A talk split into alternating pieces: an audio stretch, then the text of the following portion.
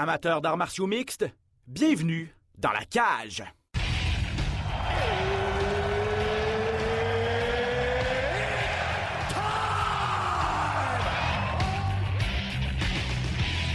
Introducing first.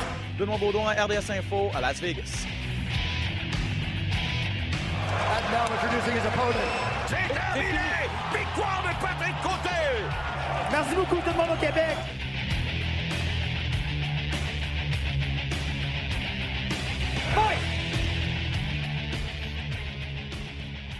Salut tout le monde, très heureux de vous retrouver pour cet autre épisode de Dans la cage. Benoît Baudouin en direct de chambre beige d'hôtel à Las Vegas, euh, en compagnie, comme d'habitude, de Patrick Côté, mais avec deux invités très spéciaux cette fin de semaine, en fait cette semaine pour, euh, pour l'épisode. Euh, David de Crow l'Oiseau, un pionnier des arts martiaux mixtes au Québec. Salut David, comment ça va? Hey, ça va très bien, merci. Merci de m'avoir euh, dans votre podcast. Euh, Je je suis content d'être ici, là. Ça va être le fun. Ah, on est très content de t'avoir également. Et euh, également euh, la voix de l'UFC au Québec depuis quoi, une quinzaine d'années maintenant, ou presque une dizaine au moins. Jean-Paul Chartrand Junior. Salut JP. Salut messieurs, ça va bien? Ça va très bien, merci. Très bien. On vous a réunis euh, tous les trois pour une occasion bien, bien spéciale. Euh, C'était l'intronisation cette semaine du côté de Las Vegas de Georges Saint-Pierre au temps de la renommée de l'UFC. On veut faire un épisode spécial sur Georges parce que euh, tout ce qu'il représente, en fait, pour les arts martiaux mixtes, non seulement au Québec, mais, partout dans le monde, parler de son héritage, parler de son impact, parler de ses accomplissements. Et on, pense que vous êtes les trois meilleures personnes pour en parler dans différents aspects. Je veux commencer avec toi, David, parce que je te disais d'entrée de jeu, tu as été le premier combattant à l'UFC. On pourrait même, le premier combattant québécois. On pourrait presque dire que Georges Saint-Pierre a suivi tes traces. Comment tu as connu Georges euh, au tout début de ta carrière? euh, et est-ce que tu aurais pu prédire qu'il te retrouverait un jour au temple de la renommée à ce moment-là? Euh, J'ai rencontré Georges. il faisait un combat amateur MMA à Laval. C'est dans un, un bar Au à. Laval. Et puis, Au scratch! Ouais, au scratch. Voilà, au scratch à Laval. et puis, c'est ça. Puis, puis il a vraiment dominé son adversaire et tout. Et puis, c'était.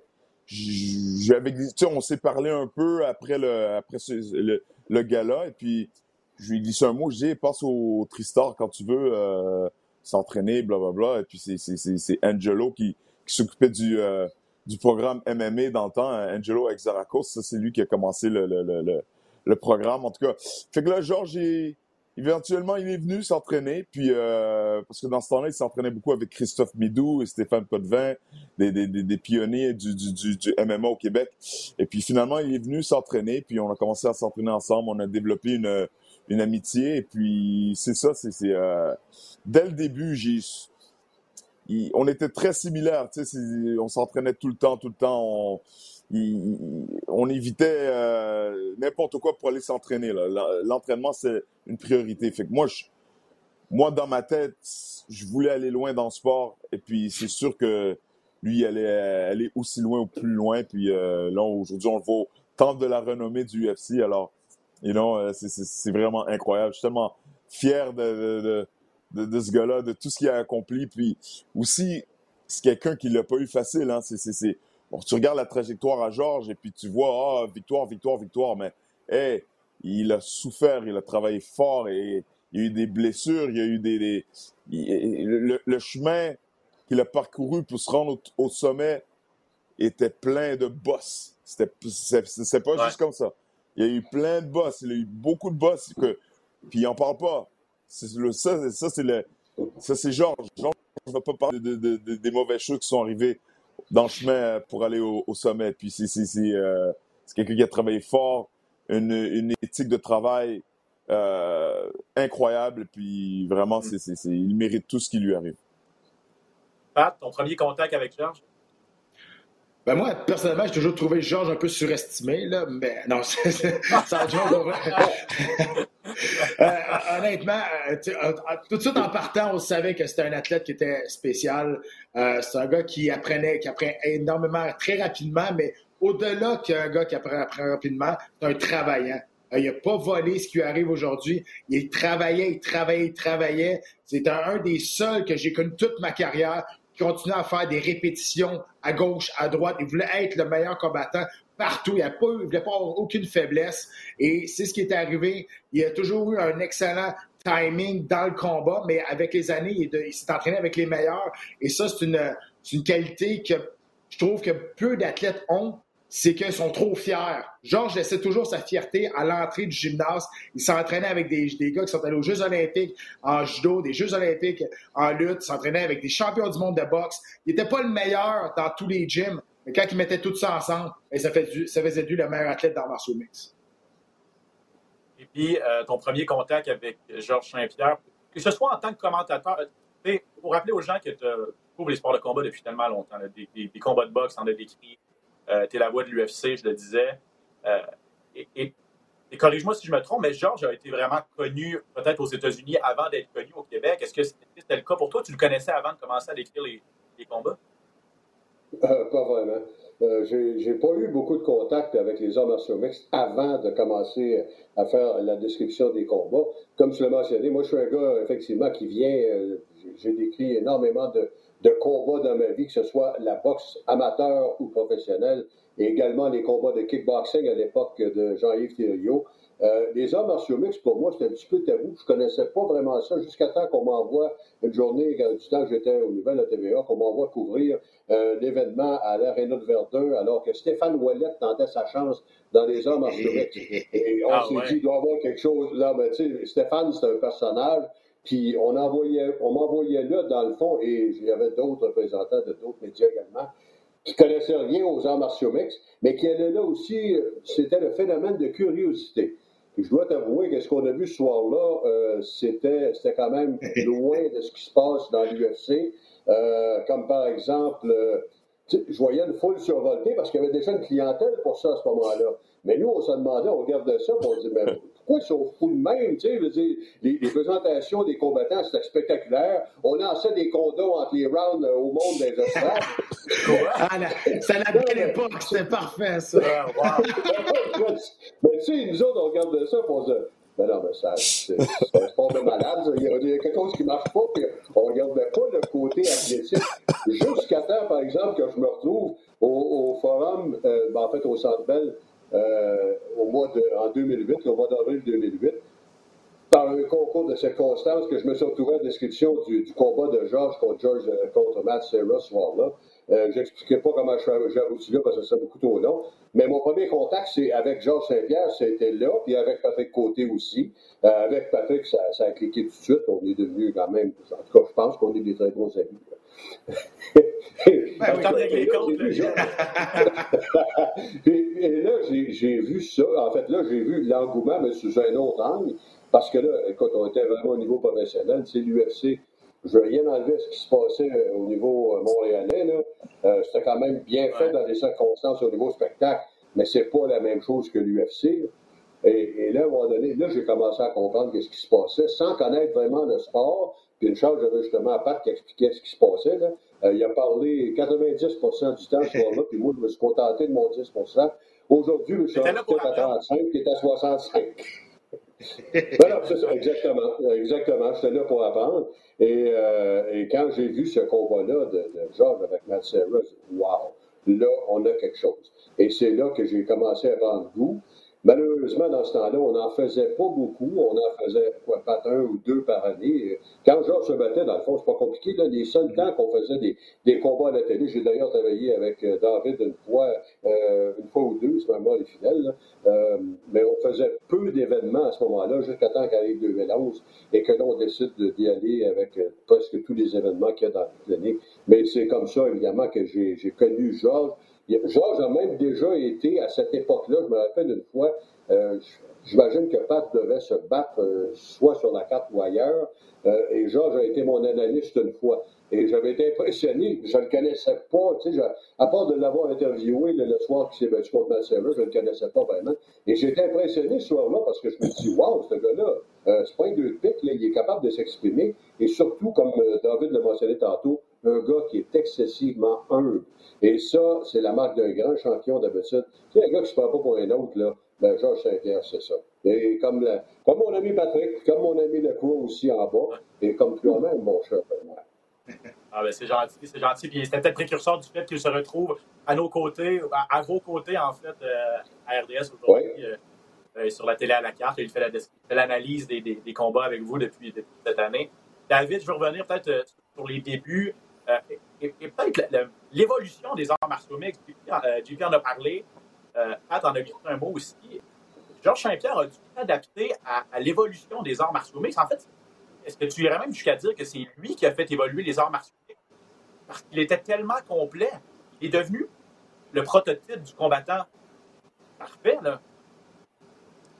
Oui, oui, ben, ça, c'est, c'est Georges qui, dès le début de sa carrière, au début, début, c'est quelqu'un qui a été, euh, qui est très confortable à se mettre dans l'inconfort.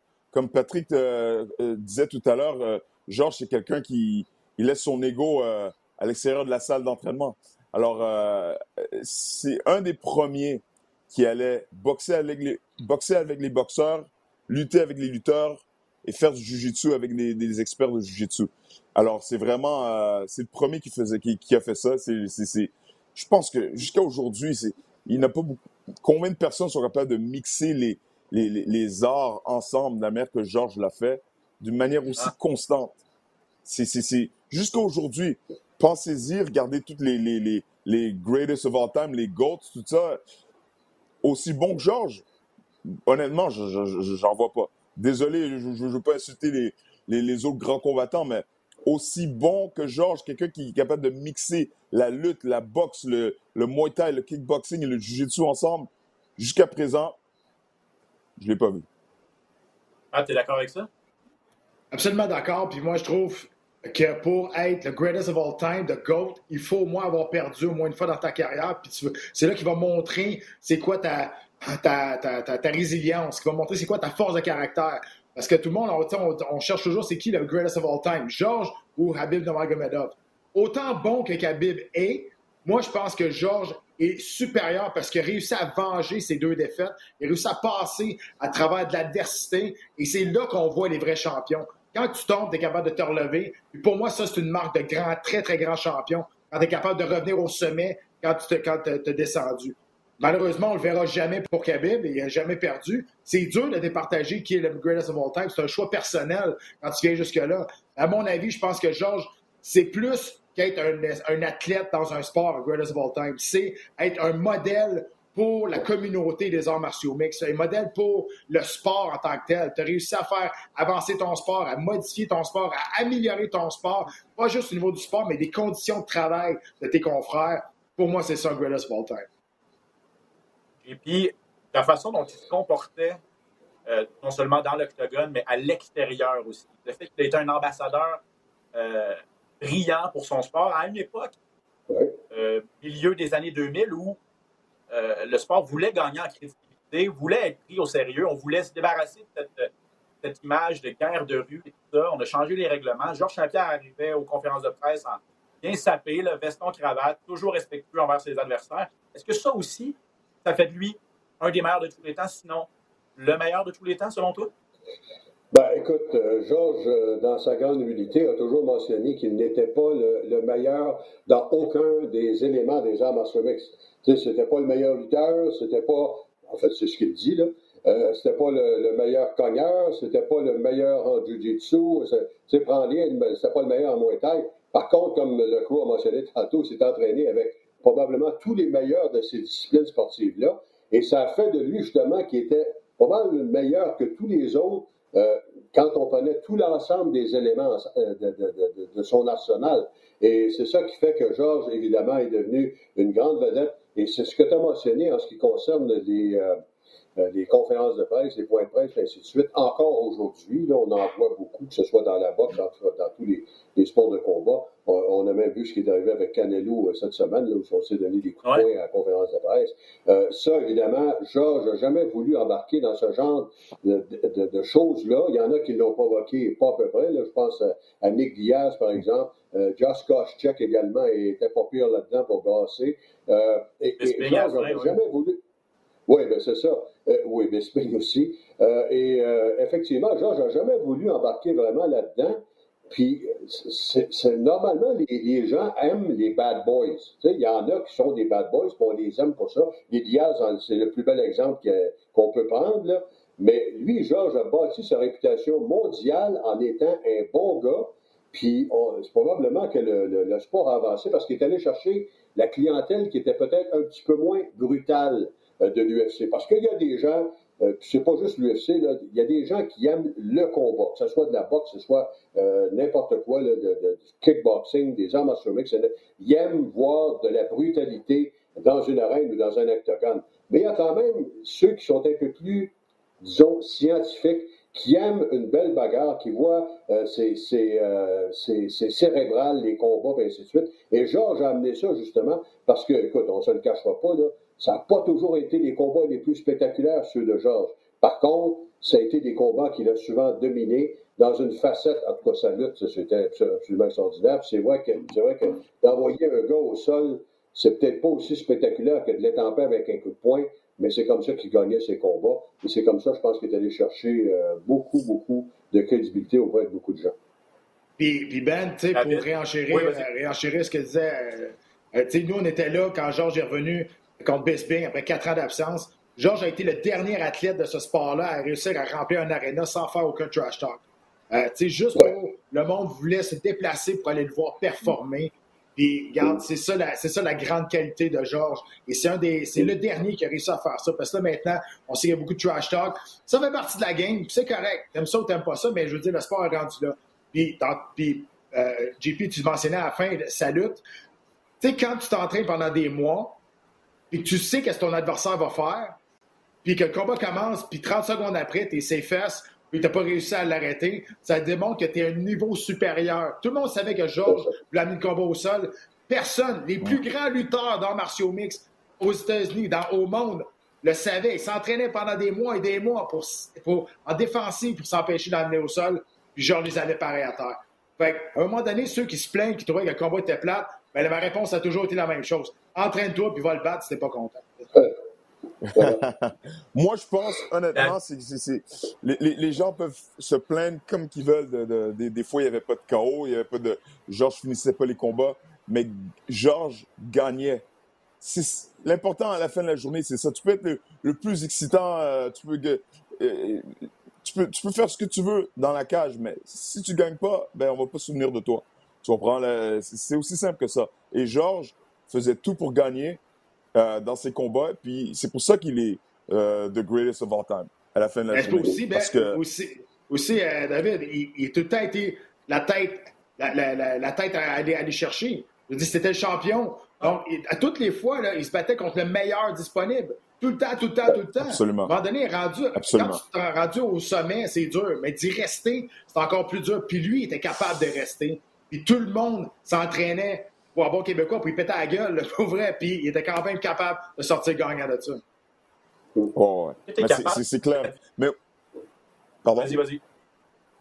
Ben, la carrière de combattant euh, MMA, c'est. Si vous regardez la carrière à Georges, il y, a, eu seulement deux défaites, mais c'est incroyable parce que pendant tellement longtemps, pendant, il, il a combattu pendant une quinzaine d'années, gagner de la mer qu'il a gagné, c'est incroyable parce que tout le monde gagne, perd, gagne, perd. En MMA, il y a tellement de manières de gagner, de perdre, que, que c'est vraiment un roller coaster. C'est vraiment, euh, ça monte, ça descend, ça monte, ça descend. Mais Georges, sa constance est incroyable. C'est pour ça que moi, dans mes yeux, c'est euh, le meilleur. Est-ce que tu es capable de décrire, euh, David, l'impact qu'il a eu, selon toi, sur les arts martiaux mixtes au Québec dans leur ensemble? Est-ce que sans Georges Saint-Pierre, on aurait aujourd'hui des Olivier Aubin-Mercier? Est-ce qu'on aurait eu une Valérie Letourneau? Est-ce qu'on aurait eu un Charles Jourdain et un Marc-André Barriot qui sont à l'UFC présentement, selon toi? Je ne sais pas. Je ne sais pas si, si c'était pas Georges, ça aurait peut-être été quelqu'un d'autre, mais, mais, Georges, euh, le MMA au Québec est ce qu'il est à cause de Georges, c'est sûr, c'est sûr et certain. Mais pour dire que si Georges n'était pas là, peut-être qu'il y aurait quand même eu d'autres combattants, mais l'exemple à suivre, que quand tu vois Georges Saint-Pierre, l'exemple à suivre, c'est incroyable avoir cet exemple-là. Quand j'ai commencé les, les, arts martiaux mix, j'étais le premier à aller me battre, euh, le, premier, le premier du Québec à aller me battre au UFC. Mon exemple, c'était. j'avais pas d'exemple. Ouais, c'est incroyable aussi, c'est vrai. je, je, je, je savais pas qui, qui suivre. Là, maintenant, tu viens de Montréal, tu viens de Québec, tu, tu, tu, tu viens du Québec. Ben, tu regardes Georges Saint-Pierre. Oh, le blueprint, le, le- plan de match, c'est ça. Regarde ce que Georges a fait, ce que Georges, a accompli. Euh, suis les traces. Tu comprends? Alors, c'est. ouais. euh, ouais. Je suis d'accord avec toi, David. Si ça n'avait pas été Georges, peut-être ça, ça aurait été un autre, sauf que je pense que Georges a réussi à, à- à ce que le respect nous soit donné en tant que Canadien pour les arts martiaux mixtes. Parce que les Américains nous riaient de nous autres complètement. Quand on arrivait, je ne sais pas si vous vous souvenez, quand Georges s'est battu contre Matt Serra, Matt, euh, Matthews en premier, Matthews a dit si je perds contre un Canadien, je vais me suicider. C'est ces mots qu'il a dit. parce qu'on n'avait aucun. on n'avait aucun respect de la part de tout le monde ailleurs. Les, nous autres, les Canadiens, on arrivait là, puis on était, suppo- on était pas supposé être là, on était là par chance.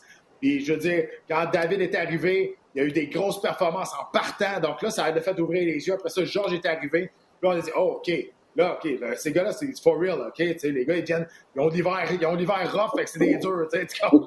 Mais, à vouloir dire, je pense que, je pense que le, il y a eu beaucoup plus de respect qui ont été tournés vers nous à la suite de ces performances. Euh, c'est sûr que le- le- les arts martiaux mixtes, ça a explosé après le succès euh, de David et de Georges en partant.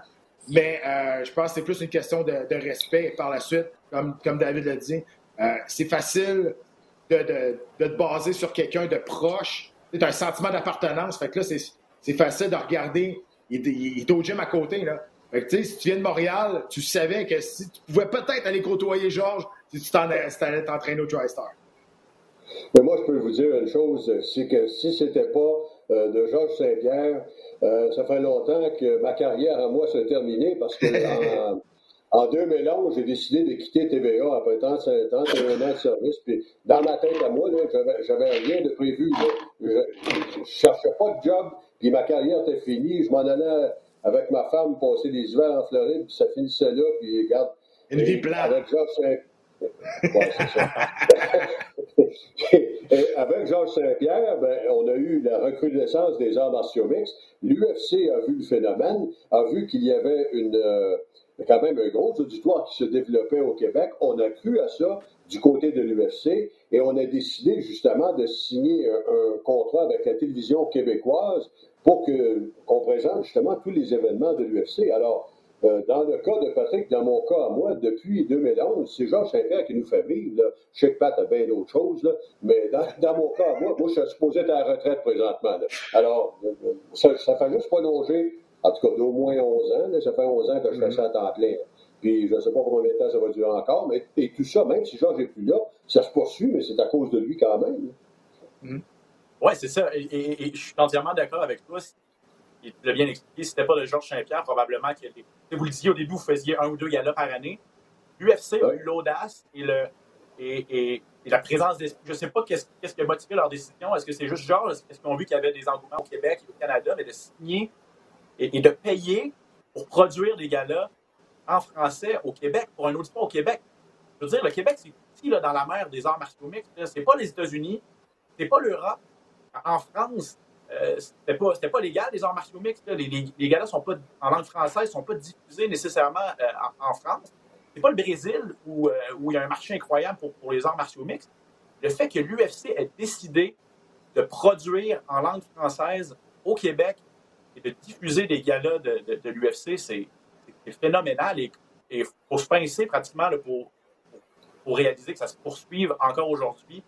Alors que Georges Saint-Pierre s'est battu une seule fois au cours des huit dernières années, il faut le rappeler, c'est, quand même assez fascinant. Puis je peux vous témoigner aussi, les gars, de, de- depuis le début de ma carrière à, à RDS, c'est fort là, pour couvrir des, des, des galas de l'UFC puis des, couvrir Georges.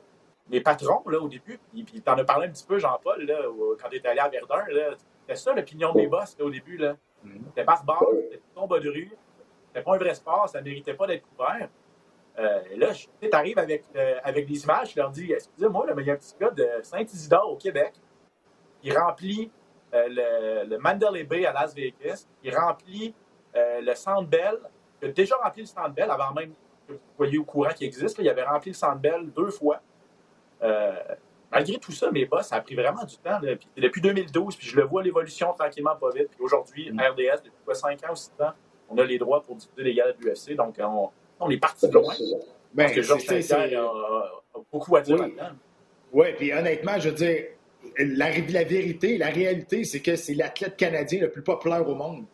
Donc, pourquoi pas essayer de comprendre son sport puis de, de- de- de voir pourquoi, tu sais, c'est quoi son sport. Puis en comprenant son sport, en vulgarisant son sport, on va apprécier encore plus l'athlète qui est d'après. Moi, j'ai j'ai juste une petite anecdote. Quand Pat il dit que c'est l'athlète le, plus connu au monde, euh, je vais mettre ça au niveau personnel pendant juste quelques secondes. Je ne m'attendrai pas trop longtemps là-dessus. Mais il y a quelques années, ça fait peut-être 7-8 ans que de ça, au moins, en tout cas, là, si c'est pas 10, mon fils s'est retrouvé aux Philippines pour faire un stage. Il allait enseigner aux Philippins comment ça marchait dans la finance, en tout cas dans son travail. Et évidemment, il arrive là-bas, lui, c'est le Canadien qui arrive aux Philippines avec des Philippins qui, tu sais, euh, c'est toujours la même chose. C'est qui, lui? Puis, tu sais, il est considéré quasiment comme un boss. C'est lui qui va lui montrer quoi faire. Et là, mon fils, c'est un gars, quand même, normalement, qui a, il a assez d'aisance à s'intégrer. Alors, il se mêle avec le monde, puis ça va quand même pas si pire. Puis là, les conversations, ça vient sur un sujet, puis sur un autre, ainsi de suite. Et là, à un moment donné, ça tombe sur l'UFC et ça tombe sur Georges Saint-Pierre. Fait que mon fils, à un moment donné, il dit ben, mon père, c'est lui qui décrit les combats de l'UFC à TV en français au Canada. Tu sais. Fait que l'autre le regarde avec un air. Ben oui, c'est ça. Non, non, mais il dit attendez un peu. Fait que sur son téléphone, il y avait une photo, le show qu'on avait fait à Toronto, quand il s'était battu contre, euh, contre de Shields. Jake Shields. avait- ouais, Jake mon, Shields. mon- mon fils était, était avec moi. Et puis, il était juste assis en arrière. Puis, à un moment donné, quand on a fait l'entrevue avec Georges à la fin du combat, mon fils avait pas une photo, il avait ça dans son téléphone. Fait que là, à un moment donné, il monte, puis il dit C'est lui mon père, puis vous voyez Georges Saint-Pierre. Et là, les autres, ont- les yeux là, sont gros comme ça. En tout cas, il s'était fait, là, il s'était fait un paquet d'amis aux Philippines qui l'a- qui C'est ça. l'appellent encore aujourd'hui. Mais juste montrer le lien, et là, on est aux Philippines, c'est pas à côté, là, c'est pas à la barre à plouf, là. C'est aux Philippines, Georges Saint-Pierre. Je suis certain qu'il va là, là, ça lui prend des bodyguards, ça c'est sûr et certain. Tu as été témoin, David, de, de ça, euh, du fait que Georges était vraiment populaire aux États-Unis, dans d'autres pays. Vous pouvez peut-être marcher incognito au Canada euh, au début de, vos- de votre carrière à tous les deux. Tu veux savoir si on, on- on marchait incognito au début? Ben, Est-ce que tu as été pas témoin de ça, du fait du qu'il était ultra populaire à l'extérieur Oh du my Québec? God. Je te parle Ouais, au ouais. début de 2005-2006 au Québec, on le connaissait peut-être presque pas. Ouais, au, début au Québec, c'est pas, euh, non, on n'était pas euh, si, on était connus localement, mais c'était pas la manière que c'est rendu euh, maintenant. Tu sais, c'est, ça a vraiment évolué graduellement. Moi, ça m'a vraiment frappé. La journée, ça m'a vraiment frappé. C'est le deuxième combat de, de Georges contre BJ Penn. C'était au MGM Grand à Las Vegas.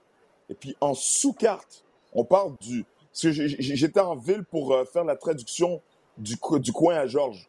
Alors j'étais vraiment euh, ringside. Euh, et puis là, en sous-carte, GSP, GSP. Puis après, les, les, les Hawaïens ont commencé à crier PJ, PJ. Depuis le deuxième combat en sous-carte, c'était des chants de GSP et Ah, BJ wow. Penn. Puis là, j- frisson, frisson, frisson. Je suis dans l'aréna, je suis comme, what? c'est quoi qui se passe? Et puis, euh, c'est ça. C'est là que j'ai réalisé, OK, c'est, next level, c'est quelque chose d'autre. C'est rendu, rendu n'importe quoi. Il y avait plein de monde avec des chandails GSP, des chandails BJ Penn dans, dans l'aréna. J'ai dit, OK, c'est, euh, rendu à un autre niveau. là. C'est, euh, spécial. Il est ce soir, Georges Saint-Pierre, au temple de la renommée de l'UFC. On le sait depuis mai 2020 euh, que ça s'en vient. Euh, en fait, on le sait depuis bien plus longtemps que ça. Ça a été officialisé l'année passée, mais je veux dire, Ouais. il n'y avait pas grand combattant euh, que leur destin était tracé aussi facilement que Georges Saint-Pierre. C'était, un, en, en bon québécois, un no-brainer qui allait se retrouver au, au- temple de la renommée de, de l'UFC. C'est ce soir, finalement, que ça se passe, jeudi 23 septembre. Euh, 13 victoires de suite pour terminer sa carrière, 3 règnes de champion dans deux catégories différentes, 9 défenses de titre des, euh, des mi-moyens, tous les records ou à peu près dans la catégorie des mi-moyens, 15 combats de championnat, c'est un record de l'UFC à égalité avec John Jones. David, quel record, quelle statistique, quel aspect de la carrière de Georges Saint-Pierre t'impressionne le plus? sa constance. C'est vraiment c'est, c'est, euh, le fait qu'il, qu'il a combattu, euh, qu'il a défendu son titre pendant aussi longtemps et a juste simplement dominé tout le monde quasiment de la même manière. C'est comme, comme, comme Pat disait tout à l'heure, il se battait contre le, le meilleur disponible, le meilleur combattant disponible, puis il étudie. Tout, tout le monde est en train de t'étudier. Quand tu es champion, tout le monde te regarde, tout le monde t'étudie, tout le monde veut te battre, tout le monde veut te, veut te descendre. Alors, la manière qu'il a réussi à battre tout le monde, et puis tout le monde le savait, là, les, les gens payaient des, des lutteurs olympiques, des, des, des, des savants de lutte, des savants de jiu-jitsu, des experts de ci, de ça. Ils, ils dépensaient des milliers de dollars pour faire venir des entraîneurs, des spécialistes pour battre Georges. Personne n'a été proche pendant, pendant je sais pas combien d'années, mais euh, qu'il a défendu son titre, mais personne n'a été proche de battre Georges. Georges a peut-être perdu un round pendant ces, pendant ces, ces années-là. Peut-être qu'il a perdu un round, deux rounds contre Johnny Hendricks, peut-être, peut-être. C'est, c'est n'importe quoi. C'est, c'est, les gens, les gens, oui, il est introduit dans le, le temple de la renommée ce week-end, mais il faut comprendre que c'est, c'est, euh, c'est overdue. Ça, ça fait longtemps qu'il devrait être. euh, euh, et je, je, je crois vraiment qu'il est sous-estimé. Encore. C'est genre, des fois, je lis Ah les oui? commentaires, je- j'entends les gens parler. Ouais. Georges Saint-Pierre est sous-estimé. Tout ce qu'il a accompli dans le sport, peut-être je dis ça parce que je, je suis proche euh, du, du jeune homme et puis j'ai vu tout ce qu'il a fait, mais, mais il est sous-estimé dans l'histoire des arts martiaux mixtes, pas seulement du Québec. Dans les- dans les- dans l'histoire des arts martiaux, point final, Georges Saint-Pierre est sous-estimé. Pat, qu'est-ce qui t'impressionne le plus de la carrière de Georges? Quel aspect? Euh, c'est ce qu'il a fait, c'est ce qu'il a toujours fait, ce que lui, il voulait faire. C'est un des seuls qui a tenu tête à l'organisation, on va se le dire, un des, des très rares qui a toujours suivi euh, sa, sa ligne. Quand il était fatigué, il a décidé de s'en aller. Euh, quand il a décidé que cette année, il voulait que le rendre le sport plus propre, l'USCDA est arrivé. Et c'est à cause de lui, à 100% ça a été son cheval de bataille pendant des années et des années. Et finalement, l'USCDA est arrivé. Et ça, on peut, tout, tout le monde peut dire merci à Georges. C'est la principale raison pourquoi USCDA est aujourd'hui. C'est à cause de Georges. Revient après quatre ans d'absence. Tu savais pas trop quoi faire. Il dit, moi, je m'en vais à 185 livres. Je veux donner champion dans une autre catégorie. On lui donne. Et finalement, gagne la ceinture. OK, ciao, j'ai fait ce que j'ai à faire, je m'en vais. Tu sais, il a toujours fait c'est le privilège qu'un athlète de haut niveau peut avoir. Il peut toujours faire des choses sous ses propres termes. Et c'est ce qui m'impressionne le plus de Georges depuis son combat face à Johnny Hendricks. Il a décidé de faire tout sur ses propres termes. Il savait qu'il avait le gros bout du bâton, qu'on peut dire, de son bord. Il en a profité, et tant mieux, parce qu'il il, il, il s'est pas écœuré du sport. Il s'est pas, pas, euh, pas acharné quand il était tanné. Il a pris un break. Il a fait avancer le sport. Il est revenu sur ses propres termes. Il est reparti sur ses propres termes. Ça, je peux te dire, il n'y a pas grand monde dans un sport professionnel qui est capable de faire ça. JP?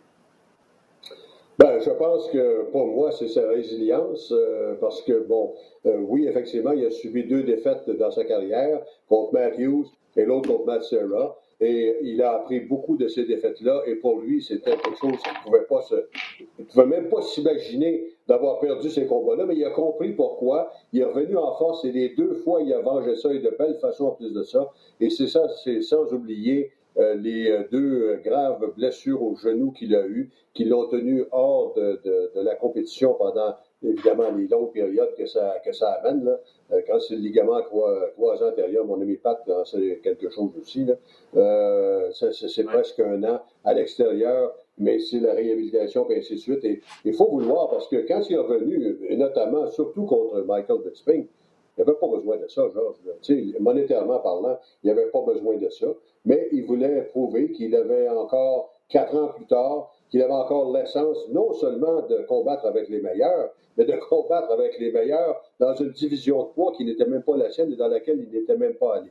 Alors je pense que Georges voulait prouver son point et à cause de tous ces éléments-là, et ce que Pat et, de, ont dit, je pense qu'effectivement, Georges n'est peut-être pas apprécié à sa juste valeur mondialement parlant, mais nous, on le sait qu'on a un méchant diamant, et lui, c'est pas un diamant brut dans les mains, c'est un diamant qui a été raffiné et pas à peu près pour ça. Ah. Effectivement. Je veux mentionner de mon côté la. Euh, et Pat en a glissé un mais le fait qu'il ait tenu tête à l'UFC sur deux fronts, la lutte antidopage. Euh, je pense qu'il y a euh, y a eu un gros impact sur le fait qu'en 2015, l'UFC a fait, c'est entendu, a fait un partenariat avec euh, l'agence américaine antidopage pour améliorer les tests et être plus sérieux à ce niveau-là parce que Georges a été très vocal au, niveau du, dopage dans son sport. Et on parle beaucoup d'anxiété de performance. Les gars, dernièrement, avec Jonathan Drouin qui a pris une pause, Simone Biles aux Jeux Olympiques qui a pris une pause et qui l'a dit publiquement, Naomi Osaka aussi au tennis, c'en est trop pour moi, je dois, me reculer un petit peu. Georges, il a fait ça en 2013.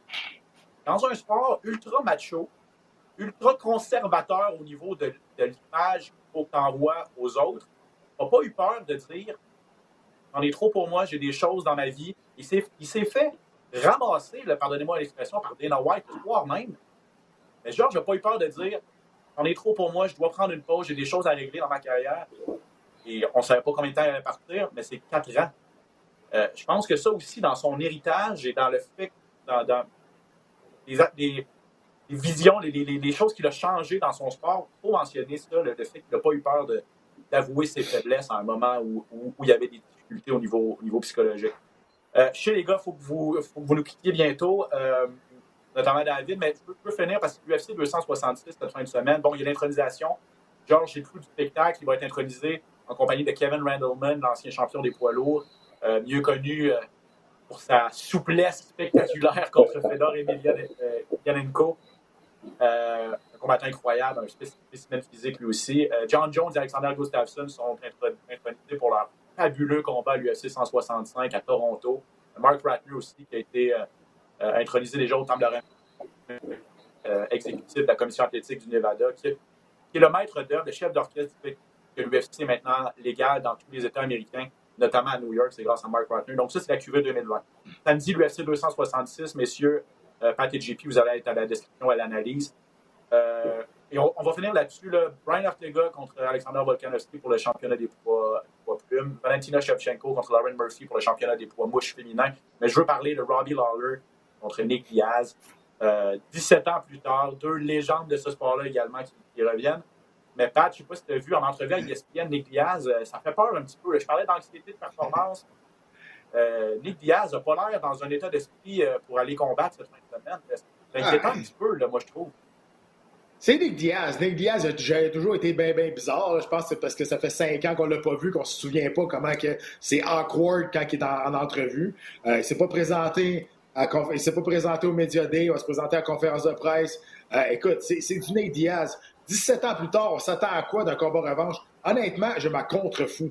Moi, je suis juste content de voir deux vétérans qui vont se battre en face de l'autre avec une histoire. Je ne m'attends pas à grand-chose de ce combat-là, pour vrai. Là. Mais c'est juste que moi, je me mets dans... C'est personnel. C'est deux gars de mon époque. Deux gars qu'on a vu grandir avec, l'UFC. Ils ont sorti, ils sont revenus. C'est un combat revanche de, 17 ans. Le premier combat qu'ils ont eu, ça a été un des combats les plus spectaculaires de l'histoire. Euh, je m'attends pas à un combat ultra, ultra spectaculaire, mais juste de voir ces deux gars-là en face de l'autre dans l'octogone, pour moi, je vais être en paix avec ça. Le, résultat, ça m'importe un peu. Jean-Paul, t'attends quoi comme soirée euh, samedi soir? Pour ce combat-là, Diaz, Lawler, et les deux combats de championnat aussi? dans le cas de Lawler Diaz, euh, comme Pat l'a mentionné, évidemment, c'est deux légendes qui s'affrontent. Euh, Diaz, quand même mentionné, je ne sais pas comment ça se fait qu'on a décidé de faire un combat entre nous deux. Là.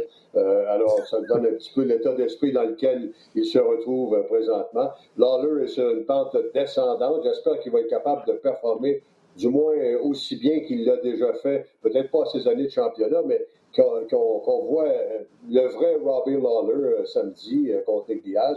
Dans le cas de Shevchenko contre Lauren Murphy, je pense qu'il y a, en tout cas, moi, il n'y a pas grand-chose à dire, quoique Lauren Murphy a mérité ses galons, c'est sa dernière chance, elle a 38 ans, mais Shevchenko semble tellement dans une classe à part autant qu'Amanda Nunes peut l'être dans cette division de poids 135. Et je pense que le clou de la soirée, ben, c'est évidemment Brian Ortega contre euh, Alex Volkanovski. Euh, Volkanovski, selon moi, c'est un, une, une, montagne. il n'est pas tellement grand, mais il, est bâti comme une roche. Pat en a parlé l'autre jour qu'il s'est déjà entraîné avec lui, puis c'est quasiment pas déplaçable. J'aime beaucoup Brian Ortega, j'aime son style. Mais je pense qu'il va arriver à court contre, euh, contre Volkanovski samedi. Mais le combat risque d'être assez excitant parce que euh, Brian Ortega, on le sait, il l'a déjà prouvé dans le passé, vous êtes mieux de ne pas laisser traîner un membre parce qu'il va sauter dessus puis le combat va se terminer rapidement. Mais Volkanovski, je pense, c'est un petit peu trop fort pour lui. Alors, ça promet effectivement, c'est une superbe soirée en perspective. Comme d'habitude, euh, carte préliminaire présentée sur les ondes de RDS2 euh, de 20h. Ça se passe à la télé à la carte. Une grande place dans le, notre, notre fusion samedi va être faite, bien sûr, à, à Georges de Saint-Pierre. Messieurs, merci énormément d'avoir été des nôtres. David de Cour-Loiseau, euh, merci de nous avoir parlé des débuts de Georges, de votre amitié, euh, de votre relation. Euh, super intéressant. Pat, comme d'habitude, merci beaucoup. Tu étais là aussi au début de Georges. Tu as décrit ses Ouais. combats, tu as été témoin de son ascension. Euh, merci beaucoup. Et puis, euh, JP, ben, euh, c'est toi qui as décrit tous ces combats ou presque. Donc, euh, tes lumières sont euh, extrêmement appréciées également. Euh, merci, Merci, tout le monde de nous avoir suivis pour cet épisode spécial. Merci à vous trois, puis on se retrouve la semaine prochaine pour un autre épisode de Dans la cage. Merci, Bon merci. UFC 266, tout le monde. Ciao. Salut tout le monde. Bye.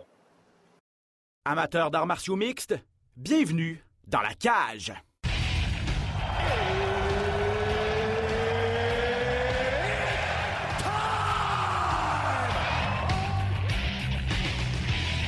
Introducing first, Benoît Baudouin, RDS Info à Las Vegas. And now introducing his opponent. C'est terminé! Victoire de Patrick Côté!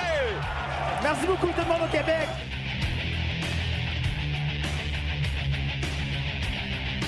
Fight!